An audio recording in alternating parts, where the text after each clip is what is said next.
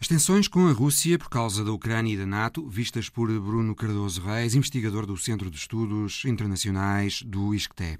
Temos também entrevista com Anna Johanan, da Universidade de Tampere, sobre as perspectivas de adesão da Suécia e da Finlândia à NATO. O golpe de Estado no Burkina Faso coloca este país, mais um em África, no radar dos mercenários russos do Wagner Group, se é que já lá não estavam, mesmo antes do golpe. Conversamos sobre a pegada militar russa em África com José Milhazes. E olhamos para os resultados de um estudo feito em 55 países que nos diz que as tendências autoritárias, mesmo entre os jovens, estão a aumentar. Bem-vindos ao Visão Global.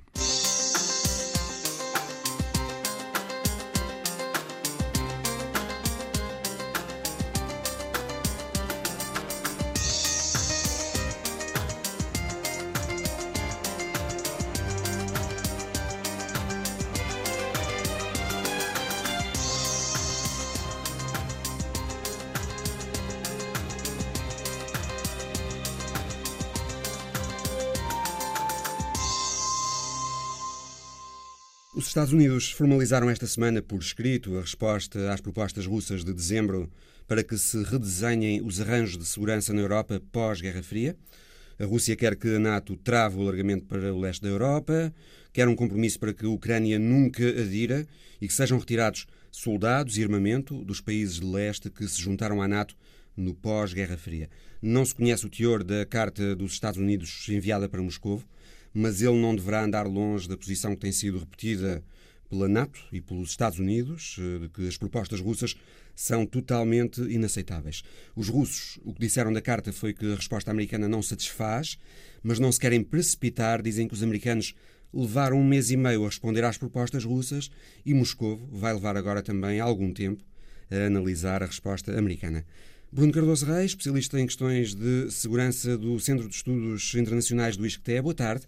Os russos, de um lado, o Ocidente, do outro, mantêm-se aparentemente irredutíveis nas suas posições, mas manifestando interesse em continuar a dialogar.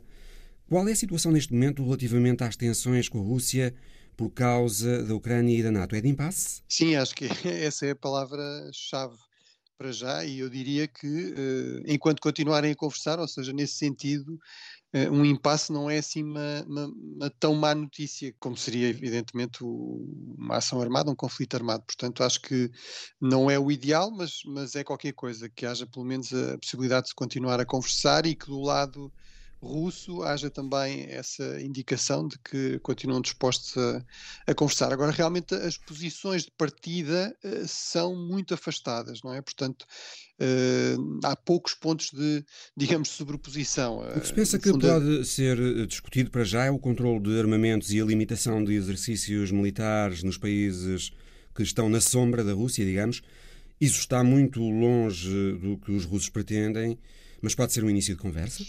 Eh, quer dizer, eu, eu, eh, a grande questão é saber exatamente quais é que são aqui os objetivos da, da, Rússia, não é? Se o objetivo é, sobretudo, no fundo, mostrar que a Rússia continua a ser uma grande potência, que os Estados Unidos e a Europa não se podem concentrar só na China, não é? Uh, no fundo, quase esta ideia de que Uh, a Rússia até pode ser um inimigo, mas tem de ser o inimigo principal, ou tem de ser pelo menos um dos, um dos dois inimigos principais a par da China. Se é sobretudo essa questão, digamos, de estatuto, de, de visibilidade e de algumas concessões mínimas, uh, eu diria que uh, podemos ter uma, uma, perspectiva mais otimista. se realmente a grande questão aqui é a questão da Ucrânia, enfim, há aqui exigências russas que é evidente que os países da NATO, por exemplo, nunca vão aceitar dar garantias no sentido de não vão ter tropas ou não vão fazer exercícios em outros países da NATO, que já pertencem à NATO, no leste da Europa, nos países bálticos, na, na Polónia, etc. Uh, mas isso pode ser, digamos, eh, uma, uma posição, digamos, negocial que se vai depois, para chegar a um compromisso, se sacrifica, não é? Agora, aqui a questão uh, crucial realmente é o que é que a Rússia entende que é o mínimo, nomeadamente em relação à questão da Ucrânia. Uh, e de facto aí uh, a ideia, digamos, de, uma, de um compromisso da NATO de nunca admitir a Ucrânia, sobretudo uh, quando ele é percebido, e seria percebido sempre neste contexto, como tendo sido obtido, digamos, sob pressão militar, não é? Quase como um ultimátum russo, dificilmente será, será alcançável. E, portanto, se é esse o grande objetivo de facto, o senhor Putin, parece-me que aí temos razões para ser mais pessimistas. Enfim, há aqui a especulação de que poderia haver um compromisso habilidoso, que seria algo no sentido de dizer aquilo que já realmente acontece e que toda a gente sabe que acontece, e que aliás o próprio presidente Biden já, já disse até, de alguma forma, uh, mas no fundo formalizar um bocadinho mais isso, quer dizer, não é, não é expectável que haja uma oferta de, à Ucrânia para se tornar membro da NATO. Não há consenso nesse sentido na aliança, a Ucrânia está longe de, de ter, digamos, os, os indicadores que seriam necessários em termos de, de regime democrático, de estabilidade, de, de integridade territorial, etc. E, portanto, isso não é expectável. Eh, no fundo, seria um pouco formalizar isso. Eh, mas não é claro que isso seria suficiente para a Rússia e também não é claro que houvesse consenso ao nível das potências ocidentais de que isso seria uma concessão aceitável. É? Entretanto, Bruno Cardoso Reis, houve conversações esta semana do chamado formato da Normandia, que reúne a Rússia, a Ucrânia, a França e a Alemanha, e o que se ouviu depois dessa reunião foram palavras de esperança para o conflito no leste da Ucrânia, no Donbass. Foi reconfirmado o cessar-fogo e as conversas vão continuar em Berlim dentro de duas semanas. São bons sinais, Bruno Cardoso Reis? São bons sinais no sentido que, eh, pelo menos lá está, continua-se a conversar. Aparentemente houve aqui uh, alguma predisposição para, para, algum tipo de concessões. Mas isto pode ser visto como uma manobra de diversão, no fundo, para disfarçar que se está a preparar uma ação armada, ou, uh, paralelamente, uma tentativa de criar aqui algo, alimentar divisões entre aliados europeus por exemplo, a França é sempre referida, mas outros, a Itália, mesmo a Alemanha, que uh, são vistos como tendo mais reservas em relação a ter uma postura muito agressiva face à Rússia, não é? Uh, e, portanto, muito defensores de se continuar a negociar e, uh, eventualmente, outros países, enfim, os Estados Unidos, a Grã-Bretanha, os países mais do leste. De facto, Polónia, Cardoso Reis, nota-se uma diferença uma relativamente à forma como os Estados Unidos, o Reino Unido e a NATO se referem ao que está a acontecer com constantes alertas sobre o que se está a passar, até hum, com retirada de pessoal diplomático de Kiev, mas depois a Europa, nomeadamente a França e a Alemanha, parecem mais hum, tranquilas.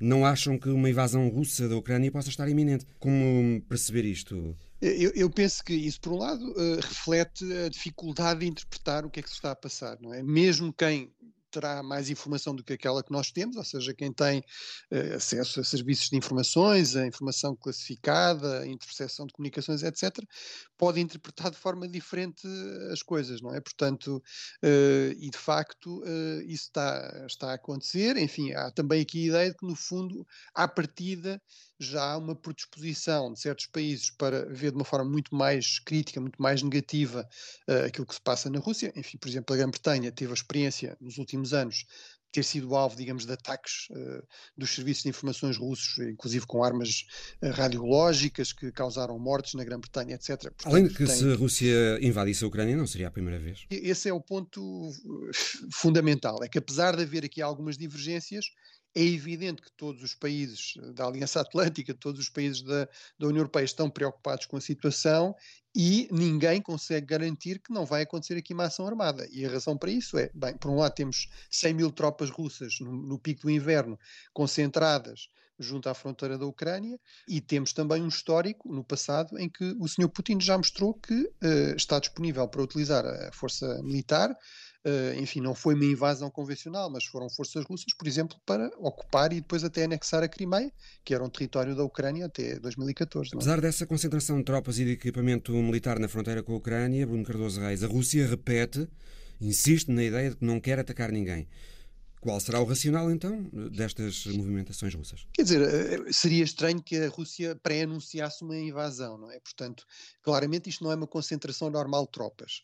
Uh, e uh, lá está, a Rússia alimenta aqui ambiguidade. O presidente Putin, por exemplo, em dezembro disse se o Ocidente não mostrar aqui nenhuma vontade de compromisso, nós teremos de tomar uh, medidas técnico-militares. Pode ser leve também para tentar algumas claro. concessões do Ocidente e da Ucrânia. Exato, pode ser, pode ser, ou seja, este posicionamento de forças pode realmente ser simplesmente uma forma de chamar a atenção do Ocidente, de conseguir visibilidade internacional, conseguir algumas concessões, mesmo mais simbólicas mas eu acho que seria irresponsável não ponderar a hipótese de não seja apenas isso, porque lá está, são 100 mil homens e, portanto, uh, eles podem rapidamente, de facto, desencadear uma ação armada. Há uma enorme assimetria de poder entre a Ucrânia e a Rússia, apesar do, de algum esforço de rearmamento dos ucranianos.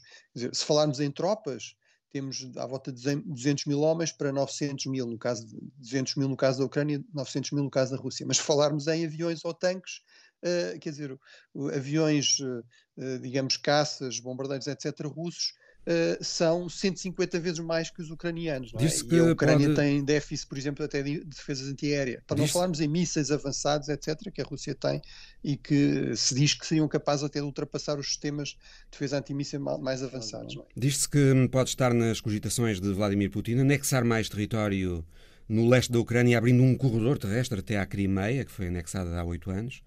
Pode estar também nas cogitações de Vladimir Putin derrubar o governo de Kiev? Sim, quer dizer, aqui o, o menu é muito amplo e também isso dificulta muito, lá está, a resposta uh, e que também ajuda a explicar um pouco às vezes estas hesitações ou, uh, no fundo, há, há, há, há meios que nem, nem, são, digamos, meios militares convencionais, por exemplo, ciberataques, e segundo as notícias ele já tem estado até a acontecer, uh, enfim, depois há aquilo que tem sido as opções do, do presidente Putin desde, pelo menos desde 2008, desde a da intervenção na Geórgia, que é, no fundo, intervenções limitadas em zonas de fronteira onde há uma população uh, etnicamente e linguisticamente russa muito numerosa, até maioritária, e portanto apoiará a partida até essas ações. E Putin diz é, que é maltratada essa população pelas forças Exatamente, ucranianas. pode utilizar, enfim, fala-se também da possibilidade de uma, uma ação de forças especiais russas que, que diriam ser ucranianas para justificar uma ação, etc. E depois há, há esta ideia de que uh, pode haver aqui uma ação mais ambiciosa, que passaria por um ataque à própria capital, uh, conjugado com ações de forças especiais, etc., para tentar forçar uma mudança de, de governo. Capital que uh, geograficamente está ali muito perto da fronteira. Exatamente, está muito perto da fronteira e mais ainda da fronteira da Bielorrússia, sendo que sabemos que está a ser preparado um grande exercício militar conjunto também, que mais uma vez pode, eh, no fundo, ameaça certamente, ou seja, vai forçar, por exemplo, os ucranianos a desviarem tropas para essa zona uh, da, da, fronteira da, da Bielorrússia para, para a capital Kiev, são menos de 100 km. Pode-se pensar num cenário tipo o regresso à Guerra Fria, de que o presidente Putin tem um certo saudosismo, uma espécie de Ucrânia dividida em dois, a Ucrânia Ocidental, a zona de Lvov, etc., que é muito hostil à Rússia e que basicamente até 45 nem fazia parte da própria uh, União Soviética, fez parte da Polónia, antes disso fez parte do Império Austro-Húngaro, etc., uh, digamos, ser uma, uma, uma, zona que o, que o Putin concede uh, aos, aos ucranianos que não gostam da Rússia e ao Ocidente. Portanto, há aqui espaço para muitas especulações, não é? Fechar, fechar o acesso, ter um acesso, um acesso terrestre à própria Crimeia. Portanto, tudo isso de facto são possibilidades e, e isso ajuda a explicar porque é que realmente é tão difícil conseguir aqui um consenso e uma, uh, conseguir da parte do Ocidente também uma, uma, uma, reação devidamente calibrada, não é? Moscovo, se estiver a pensar mesmo numa ofensiva na Ucrânia, terá de ponderar bem as consequências. Porque desta vez, ao contrário de 2014, os ucranianos parecem agora bem mais preparados para resistir militarmente. Porque têm muito mais ajuda do Ocidente. Essa ajuda Sim, tem questão, vindo a, a ser da... muito reforçada nos últimos tempos. O risco de baixas para a Rússia parece hoje bem maior, não é? De baixas pesadas.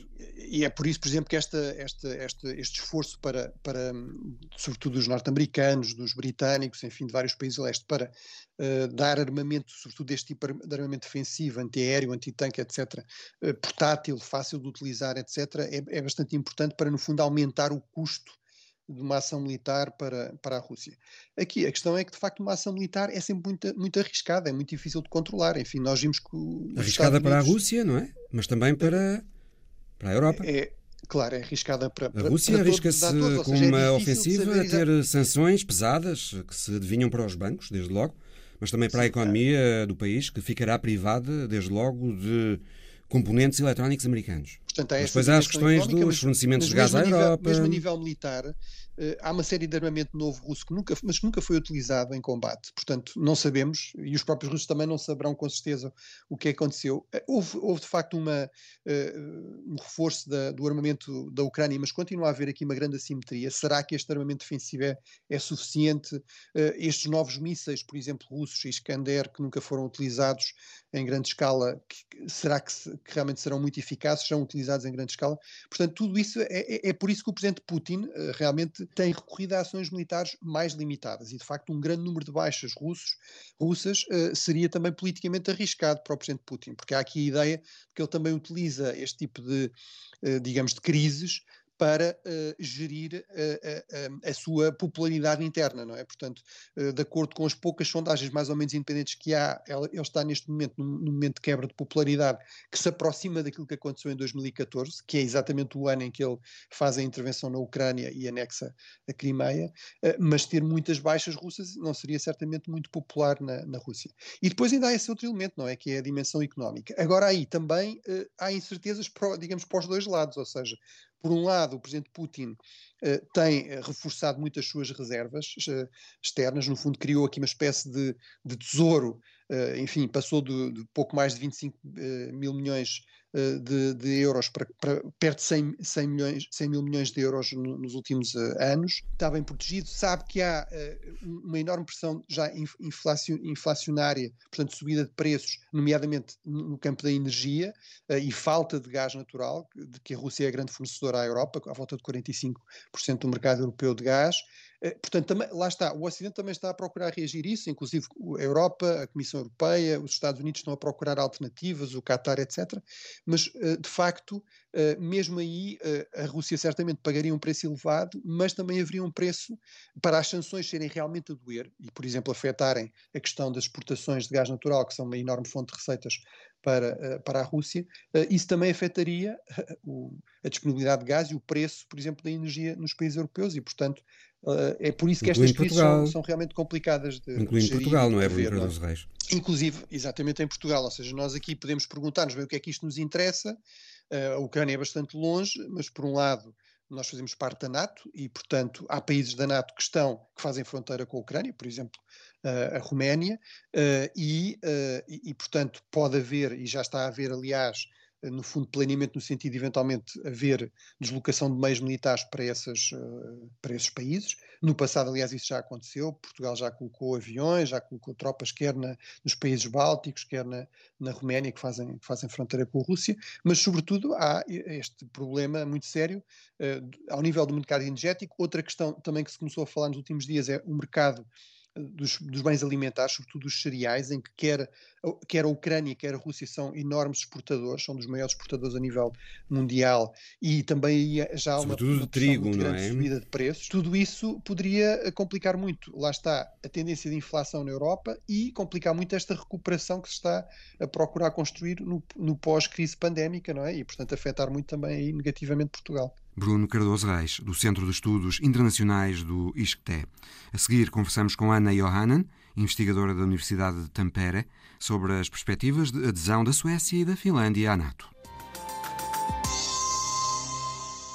Ana, there's been much talk about Finland joining NATO. Tem-se falado muito da possibilidade da Finlândia aderir à NATO depois dos discursos de ano novo do presidente Sauli Niinisto e da primeira-ministra Sanna Marin, em que disseram ambos que um pedido de adesão à NATO é algo que só a Finlândia cabe decidir. Mas isso de certeza que ia aborrecer a Rússia. Essa é realmente uma questão hoje em dia na Finlândia? Aderir ou não à NATO? To join or not to join NATO? It is much more discussed than in uh, É uma coisa que se discute muito mais hoje do que nos últimos anos. Devo dizer que de vez em quando temos no país este tipo de debate, mas a profundidade com que estamos a debater isso agora é realmente especial. Pode até não levar a lado nenhum, a nenhum tipo de decisão, mas é interessante ver que quase todos os dias há um programa de televisão ou de rádio que envolve cada vez mais políticos. E penso que os partidos vão começar a olhar outra vez com mais atenção para as respectivas posições posições nesse assunto. Penso que já nos congressos de verão dos partidos eles vão afinar ou mudar de alguma maneira as respectivas posições. And the political parties that have, for instance, their party congresses this summer will perhaps refine or change to some extent their positions. And why do you think, e porque é que, na sua opinião, as pessoas hoje na Finlândia discutem mais este assunto do que anteriormente? Uh, security and defense has traditionally been a field where we don't have much Segurança e defesa são tradicionalmente áreas que nós não costumamos debater politicamente de uma forma aberta. São áreas de consenso em que se entende que o presidente, em conjunto com o governo, define a política e por isso não se discute muito. Mas como o próprio presidente mencionou a questão e como enfatizou isso que nós já sabíamos, que é a possibilidade da Finlândia decidir aderir à NATO, o debate ganhou de certa forma uma nova energia. It triggered somehow a, a new uh, energy. There are now uh, great tensions with Russia. Há agora enormes tensões com a Rússia por causa da NATO e da Ucrânia. Há pouco tempo, Vladimir Putin fez fortes avisos contra novos alargamentos da NATO. Terá sido só uma coincidência estas considerações sobre a NATO do Presidente e da Primeira-Ministra da Finlândia acontecerem no meio de tempos tão desafiantes? Prime Minister happen in the middle of such defying times, let's say? Uh, Não é uma coincidência, é uma reação direta, porque é importante sublinhar que não cabe à Rússia decidir se a NATO deve alargar-se e se um país deve ou não pedir a adesão. É uma questão que só diz respeito a esse país em particular e à NATO. And this is uh, a principle that Russia itself has, in a sense, e esse é um princípio que a própria Rússia, de certa forma, uh, aceitou e com o qual concordou noutros uh, enquadramentos internacionais. Agora diz o contrário e até reclama poder vetar decisões de uma organização de que nem sequer faz parte. É por isso que políticos na Finlândia, na Suécia e noutros países sublinham que há princípios e que é importante respeitarmos acordos e compromissos. Uh, there are principles and it is important for us that we stick to these, these agreements and understandings. NATO Secretary General Jens Stoltenberg, o secretário-geral da NATO Jens Stoltenberg encontrou-se esta semana com os ministros dos negócios estrangeiros da Finlândia e da Suécia e numa conferência de imprensa conjunta ele disse que a Finlândia e a Suécia eram os parceiros mais próximos da NATO. Pensa que de alguma maneira isso dá mais força à ideia de que um ou ambos esses países acabarão por juntar-se à NATO algum dia? Countries uh, will join someday? It is true that Finland and Sweden are the, the closest uh, of NATO's partners. É verdade que a Finlândia e a Suécia são os parceiros mais próximos da NATO. São membros do Programa de Parcerias Reforçadas da NATO e são ambos países especiais devido à localização que têm. São países muito centrais. É por isso que estamos sempre a ver políticos suecos e finlandeses a participarem em reuniões da NATO sobre a situação na região do Mar Báltico e outras. São parceiros muito importantes e respeitados, o que na prática significa que não são assim tão diferentes de um membro de pleno direito. Por exemplo, em matéria de interoperabilidade de Forças Armadas, a Finlândia está se calhar mais dentro da NATO, por assim dizer, do que outros países membros. É uma relação próxima que permite, por exemplo, participar em exercícios e operações militares, partilhar algum tipo de informação. De certa forma, acaba por ser uma situação confortável que se calhar nem precisa necessariamente de ser mudada to be changed. Majority of Finnish people in the polls a maioria dos finlandeses nas sondagens mostra-se contra a perspectiva de adesão à NATO. É por medo da Rússia? Is it for fear of Russia? Here I have to say that we just had yesterday an opinion poll that for the first time showed that the opponents were Aí tenho de dizer que surgiu ontem uma sondagem que, pela primeira vez, indica que os que se opõem são agora bastante menos. A oposição tem vindo a diminuir, o que é interessante, mas temos que esperar para ver se isso dura. Mas sobre por que é que os finlandeses receiam uma entrada na NATO, eu penso que, em parte, é devido à tradição de não alinhamento e neutralidade, coisas que os finlandeses acham positivas or the uh, anticipation of Russian reactions. This Também há o medo ou a antecipação de uma uh, reação russa. As pessoas pensam nisso. Isso é, aliás, sempre apontado em análises feitas no passado à perspectiva de uma adesão do país à NATO. Sabemos de forma muito clara que, se a Finlândia aderisse, ia haver uma reação da Rússia. Não sabemos exatamente o tipo de reação e talvez nem fosse uma reação duradoura. Russia knows the Finnish position quite well. Mas a Rússia sabe muito bem qual é a posição da Finlândia e teria que reagir. Não seria necessariamente uma resposta militar, talvez fosse política, mas ia causar problemas para as relações comerciais, em particular para o comércio de energia.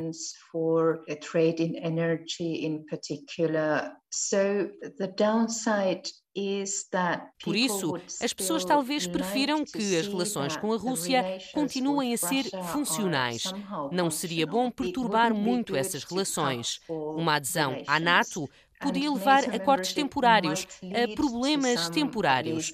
Creio que é isso que está na cabeça das pessoas quando pensam numa adesão à NATO. Mas as pessoas na Finlândia também estão habituadas a respeitar as autoridades.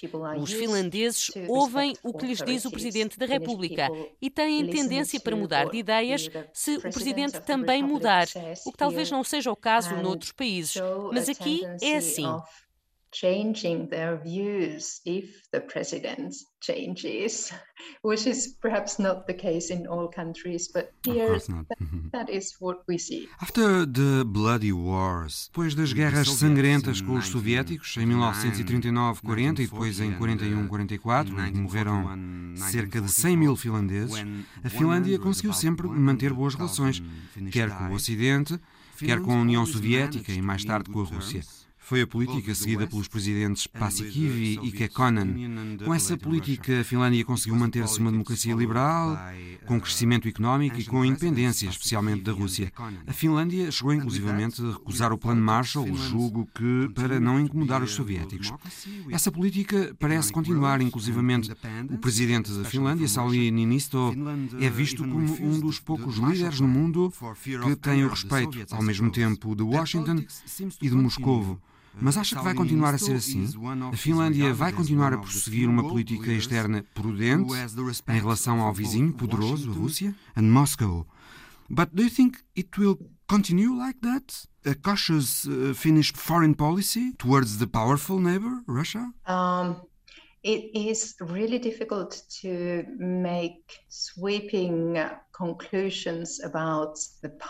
é muito difícil tirar conclusões definitivas sobre o passado, mas se começarmos onde começou, pelas guerras, muita coisa mudou desde aí. Também discutimos aqui muito o legado da Guerra Fria, a forma como os políticos finlandeses atuaram na altura e se o que fizeram foi acertado ou não see those times whether it was successful or not.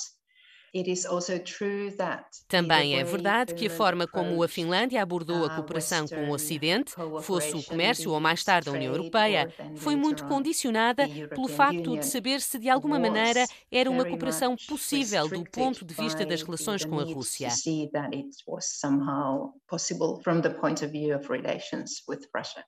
So this is a, a very long long uh, background. Há, de facto, um passado uh, longo. Agora, a Finlândia é membro da União Europeia desde os anos 90 e está bem estabelecida como país europeu uh, ocidental que coopera com a NATO. NATO cooperation as a uh, normal Western European country. But mas ainda estamos onde estávamos, geograficamente falando. A Rússia ainda é nossa vizinha e não parece que isso vá mudar. Por isso, é normal que a Finlândia tenha de pensar em maneiras de lidar pacificamente com o vizinho, em formas de manter vivo o diálogo, para perceber o que se vai passando na Rússia e cooperar com a Rússia sempre que possível. always being on speaking terms to understand what is going on in Russia and then uh, increase cooperation wherever it is possible. Finland, Finlândia precisa sempre de encontrar um equilíbrio. Uh, there is a certain balance. If you remember, just to give an example from the very early times when Finland had just joined Um equilíbrio. Por exemplo, nos primeiros anos da adesão da Finlândia à União Europeia, a Finlândia trouxe para a União uma coisa a que chamaram a dimensão nórdica. Era uma política para aumentar a cooperação no norte da Europa, que incluía a Rússia também. Cooperação em vários domínios muito práticos, como as questões sociais e ambientais. Creio que na altura a Finlândia tentava mostrar com isso que tinha um entendimento muito específico de como as relações com a Rússia deviam ser geridas. Por isso, mesmo havendo tensões, mesmo que a situação militar hoje pareça má, tem de haver um nível de contacto político e, se possível, um nível de cooperação completamente pacífico e normal. E penso que este presidente está empenhado em prosseguir essa linha também. Uh, on some levels. And I think this, the current president uh, would be keen on uh, following on this line as well. Do you believe personally that Acredita que a Finlândia e a Suécia vão acabar por aderir à NATO algum dia? Join NATO someday? Uh, it is possible. It is not necessary for them. Uh, é possível. Não é uma necessidade para estes países, mas penso que é possível. Acho que a Finlândia teria gostado de aderir num momento em que ninguém desse por isso, em que não importasse muito se aderia ou não. Mas agora é impossível aderir de forma discreta, sem que ninguém dê por isso. E, portanto, aderir agora seria, de certa forma, um passo dramático. Por isso, não acredito que estes países se juntem à NATO por agora. Mas dependendo de como as coisas evoluírem com a NATO no futuro, acho que sim. Acho que é muito possível que um dia a Finlândia e a Suécia adiram uh, também. Depending on how it goes with NATO in the future, uh, one day. Um, I, I, think that it is quite possible that Finland and Sweden join one day. Anna Johanan, investigadora finlandesa da Universidade de Tampere. O golpe de Estado esta semana no Burkina Faso, que destituiu o governo de Caboré, foi condenado pelas Nações Unidas, pela União Europeia e pela generalidade das organizações e países ocidentais, mas recebeu alguns aplausos russos, entre os quais uh, os aplausos de Evgeny Prigozhin, um empresário amigo de Vladimir Putin e ligado à controversa empresa russa de mercenários Wagner Group. José Milhazes, boa tarde. Será que o Wagner Group também já está no Burkina Faso, como está e esteve em outros países africanos? Ainda não há uma resposta clara, mas ainda não está a estar, porque hum, a política russa em África é extremamente previsível. Ou seja, regimes como, por exemplo, no Burkina Faso, no Mali, que eh, são derrubados por golpes de Estado e depois os novos poderes, os militares principalmente, pedem ajuda uh, à Rússia oficial, mas todos nós sabemos que além da ajuda oficial, a Rússia tem enviado para o continente africano, para numerosos países, mercenários ligados à Wagner ou a outras organizações russas, mas também todas elas dependentes da, da Wagner, que, no fim de contas, se trata de organizações sob o controle do poder estatal russo. De facto, Zé, Nós a imprensa relatou a existência agora no Burkina Faso de manifestações em que as pessoas dizem abaixo a presença de soldados franceses em África, vivam os russos. Há um mês, em Timbuktu, no Mali, começaram-se a ver os russos a partir do momento em que os franceses saíram da cidade, porque os franceses estão a reduzir a presença militar no Mali. E já na República Centro-Africana tinha acontecido o mesmo. Os mercenários do Wagner Group entraram quando os franceses foram substituídos por capacetes azuis da ONU. Significa que os russos estão a tentar ocupar o espaço dos franceses em África. É, exato, e, e, e, não só dos franceses. Eles tentam ocupar todos os lugares eh, onde acham que podem ocupar devido aos problemas que acontecem nos países eh, desse continente. Todos nós sabemos que Wagner já esteve em Moçambique, as coisas não correram bem, mas nós sabemos que, por exemplo, na República Centro-Africana, o trabalho dos instrutores e mercenários russos tem, segundo as autoridades desse país, dado resultados eh, muito positivos, e então, a partir daí, quase que a papel químico se transmite essa situação para outros eh, países daquela região que poderão continuar. Ainda agora, um representante dos uh, militares russos na República Centro-Africana, Alexander Ivanov, elogiou o golpe no Burkina Faso e disse que a França não teve nenhum sucesso na luta contra o extremismo no Sahel. Ah, e, e, e, exato, também bem muito daí. Mas aqui o problema vai mais longe, porque, por exemplo, na República Centro-Africana, os russos estão interessados em que os capacetes azuis da ONU também se vão embora. Não fique ninguém lá. Ou seja, eles ficam com o exclusivo no treino militar e na influência no governo da República da Centro-Africana. A verdade é que, se os franceses não têm tido sucesso, o Wagner Group também nem sempre uh, teve sucesso militar em África. Referiste há pouco o caso da presença do Wagner Group no norte de Moçambique, no, na ajuda ao combate aos extremismos em Cabo Delgado. Houve também o exemplo da Líbia, não é? Onde um milhar de eh, combatentes do Wagner Group estiveram ao lado de Khalifa Haftar contra o governo de Trípoli e Haftar perdeu. Portanto, o Wagner Group também não é sempre sinónimo de sucesso militar para quem os contrata. Eh, não é, não é sinónimo, mas podemos dizer que, se formos ver vitórias e derrotas, as vitórias têm sido mais numerosas, porque a Wagner também podemos uh, a Wagner esteve e está na Síria e aí, uh, aí o êxito e mesmo na Líbia eles ainda tentam e continuam a ter alguma presença militar. Aqui o problema é a Wagner e outras organizações com nomes diferentes, mas com o mesmo dono, estão a fazer o, o trabalho sujo que a diplomacia russa uh, quer encobrir. Ou seja, impor a, a Rússia impor-se uh, num lugar onde a sua antecessora, a União Soviética, já teve fortes uh, posições, mas que neste momento ainda é difícil prever se todo este esforço eh, militar da Rússia vai ter o resultado esperado. Eu gostaria de lembrar que uma das causas da queda da União Soviética foi o seu insucesso no envolvimento nos países africanos, nomeadamente nas antigas colónias portuguesas. A, a, a Rússia eh, nem sempre consegue eh, juntar aos seus êxitos militares êxitos económicos. Ou seja, a Rússia não tem capacidade para dar aos países africanos aquilo que eles uh, precisam, meios para o desenvolvimento económico. E por isso nós vemos que mesmo em países com quem a Rússia tem boas relações, por exemplo, com Angola, quem tira os dividendos não são os russos, os dividendos económicos, são os chineses. Por exemplo, há aqui uma linha muito interessante. O facto de a Rússia estar a atuar em países onde se extraem matérias-primas ou que fazem concorrência às russas no mercado internacional ou que são necessárias à Rússia para o fabrico, por exemplo, de alumínio, que a Rússia é um grande exportador de alumínio. Faria sentido se a Rússia conseguisse controlar essas fontes de matérias-primas. O problema é que já há concessões feitas e a própria capacidade da Rússia em conseguir tirar esses benefícios. Zé, estes mercenários têm fama de ser gente sem escrúpulos. As Nações Unidas acusam-nos de matar, torturar, violar.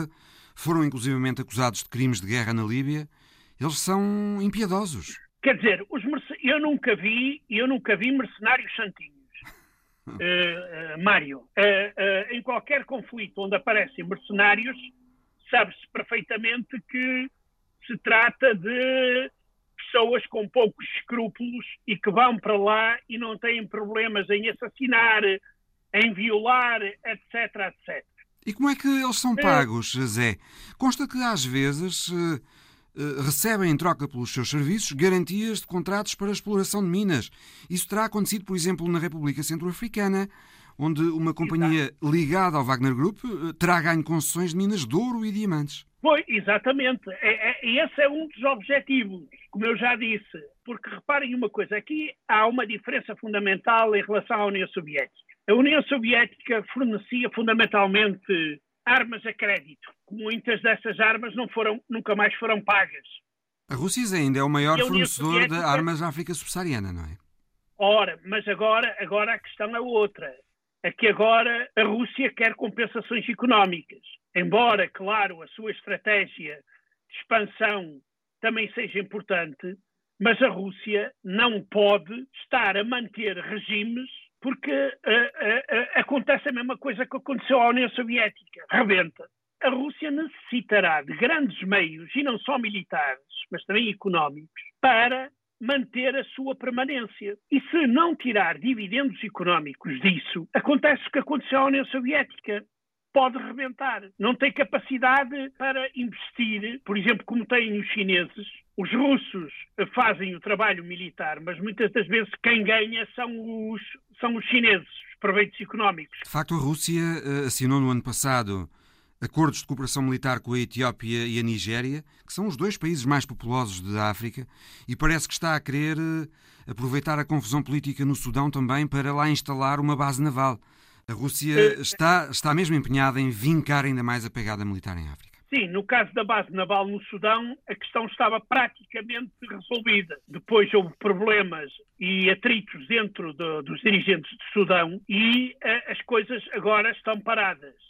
Mas é evidente que a Rússia tem uma política clara em relação à África, que é a sua influência e o seu apoio militar aos regimes africanos, ela vai tentar acompanhar, como está a tentar acompanhar, com proveitos económicos, nomeadamente a questão das matérias-primas. E há também um interesse estratégico, para além de, claro, do interesse claro, óbvio claro nos negócios? Claro que há, que há um interesse estratégico porque numa situação de confronto como neste momento se encontram, ambos os lados, neste caso os Estados Unidos e do outro lado a, a Rússia, tentam eh, marcar posições onde conseguem e tentam enfraquecer as posições do adversário. Isto, no fim de contas, é a repetição da Guerra Fria, é, ou a continuação da Guerra Fria. Eu prefiro chamar-lhe continuação da Guerra Fria. E espero que continue assim a ser Guerra Fria, porque não sendo possível um confronto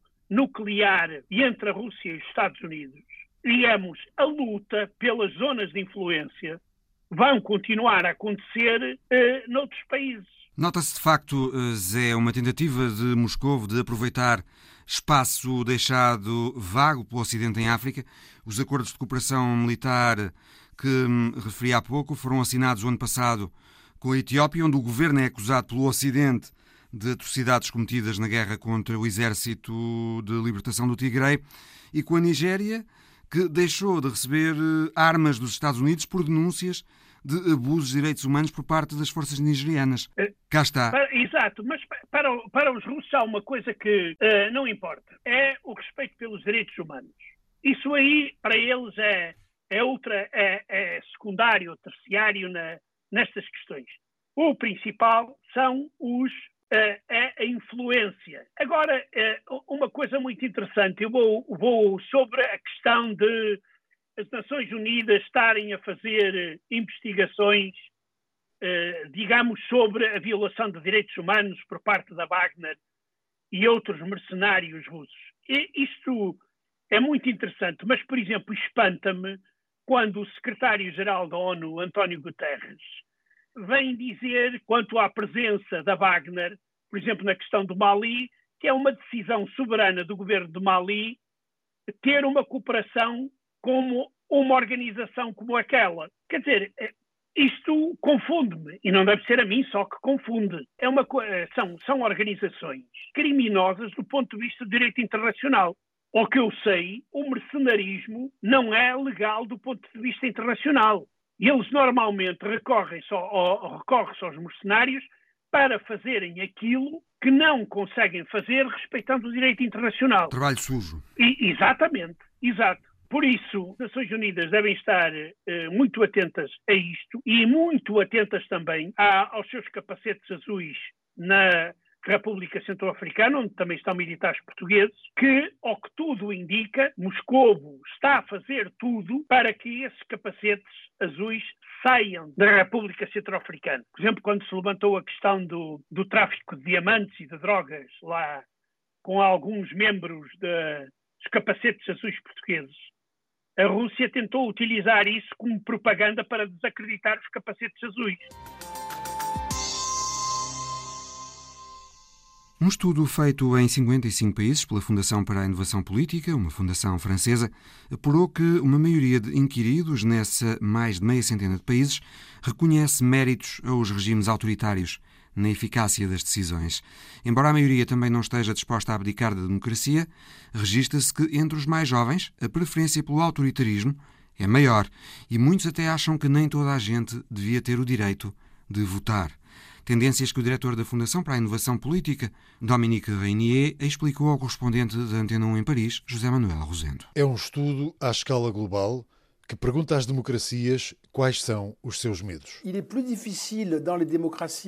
Desde o colapso do comunismo, que é mais difícil nas democracias saber o que é a diversidade, quem é o outro. No fundo, desde o século XIX, nas sociedades democráticas, habituámos-nos a ver uma espécie de clivagem entre a direita e a esquerda, para simplificar. Uma espécie de dialética que faz viver a democracia. O comunismo soviético não representa toda a esquerda, mas o colapso da União Soviética, simbolicamente, deu a sensação de apagamento da família de esquerda, mesmo se é excessivo falar assim. Isso fragilizou a ideia de que a democracia era capaz de pluralismo. E penso que continuamos na mesma hoje em dia. Dominique Renier, diretor da Fondation pour l'Innovation Politique. O fim da história foi, afinal, uma previsão errada. A história continuou e a globalização favoreceu os regimes autoritários. Depois, a globalização, ao produzir muita riqueza, reforçou os países que tiraram grande proveito da globalização, especialmente a China, mas também a Rússia e outros, e que são países não democráticos. São países que, por vezes, têm muito sucesso, mesmo não sendo democráticos, enquanto durante a Guerra Fria eram os países democráticos que eram bem-sucedidos e não os países autoritários. Hoje, isso isso é menos claro e gera dúvidas sobre a democracia e a sua eficácia. A eficácia das democracias é criticada, mesmo por aqueles que não têm dúvidas em relação aos valores democráticos. Ao mesmo tempo, reconhecem virtudes aos regimes autoritários em termos de eficácia das decisões. Dominique Renier diz que se formou a ideia de que regimes como o chinês foram mais eficazes a combater a pandemia. Os resultados do estudo são um alerta. As democracias estão em dificuldades face a esta nova história e têm pouco tempo, apenas alguns anos, para adaptarem a sua maneira de atuar e recuperarem a eficácia enquanto democracias. Se não, dentro de uma década, ou talvez menos, julgo que na maioria dos regimes democráticos vai haver uma mudança e uma preferência por regimes autoritários. O perigo existe e faz caminho, e manifesta-se na opinião dos mais jovens. As novas gerações, até aos 24 anos, partilham muito menos os princípios e os valores dos mais velhos. E estão menos ligados às instituições democráticas. Há uma espécie de crise da transmissão da cultura democrática. Há uma sorte de crise da transmissão da cultura democrática.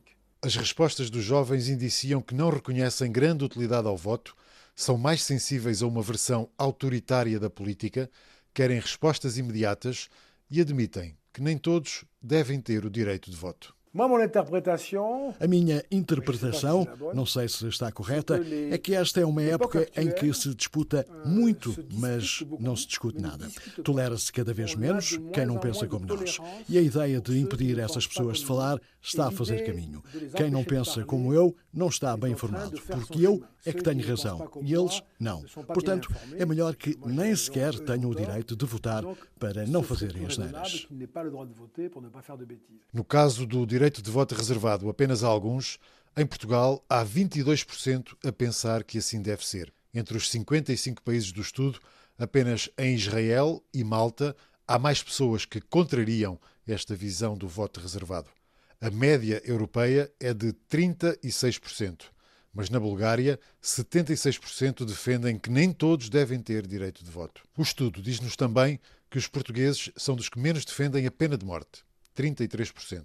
78% defendem o direito ao aborto. Dominique Renier sublinha a semelhança entre as respostas dos portugueses e dos franceses. Esse ponto é espantoso. Portugal e a França, em relação à média europeia, têm muitas vezes respostas parecidas. Respostas em relação à China, à Rússia, à Turquia, ou, por exemplo, a crença de que não se consegue resolver as diferenças de forma pacífica. As respostas são mais ou menos as mesmas em muitos níveis. Il y a beaucoup de. Les niveaux sont à peu près les mêmes. As 39 perguntas do estudo pedem respostas sobre o poder da China, da Rússia, dos Estados Unidos, as preocupações sobre segurança e terrorismo, a desinformação. É a tudo isto que a democracia tem de dar resposta. Liberdades, a prova do século, é o título deste estudo da Fundação para a Inovação Política. Vai ser publicado nas 45 línguas em que foi feito. O português é uma delas, lá para a segunda quinzena de fevereiro. O correspondente da Antena 1 em França, José Manuel Rosendo. Uma fiel muçulmana que há 50 anos reza na mesquita de Al-Aqsa, em Jerusalém, começou a perceber que a idade a impedia de se deslocar a pé até ao santuário. Agora vai num carro de golfe e dá boleias. É a história da semana de Alice Vilaça. É caso para perguntar: precisa de uma boleia para ir rezar? Hajena Fisa dá. Nafisa Kveis tornou-se numa figura famosa na cidade de Jerusalém. Conhecida por todos como Hajen Nafisa, conduz o carro de golfe pela cidade, oferece boleia a quem caminha em direção à mesquita Al-Aqsa para rezar. وين اشرتي لي وين بدك تروحي؟ اطلع يلا اطلعي كيف حالك؟ الله يسعدك Nafisa vai todos os dias a Al-Aqsa e confessa que não consegue ficar um dia sem lá ir. Hajei Nafisa nasceu na parte oriental da ocupada cidade de Jerusalém. Vive a cinco minutos de distância da mesquita, onde tem rezado nos últimos 50 anos. Recentemente, e com o peso da idade, caminhar tornou-se mais difícil.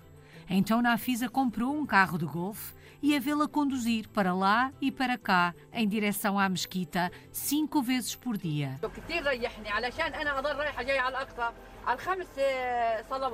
Oferecer boleia aos fiéis que, tal como ela, vão às orações.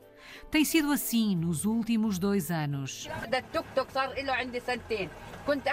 Rajena Afisa diz que ganhou muito com o carrinho de golfe, sobretudo conforto. E ainda pode ajudar os outros. Há agora mais gente que quer ir rezar à mesquita porque sabe que tem a boleia de Hajena Afisa.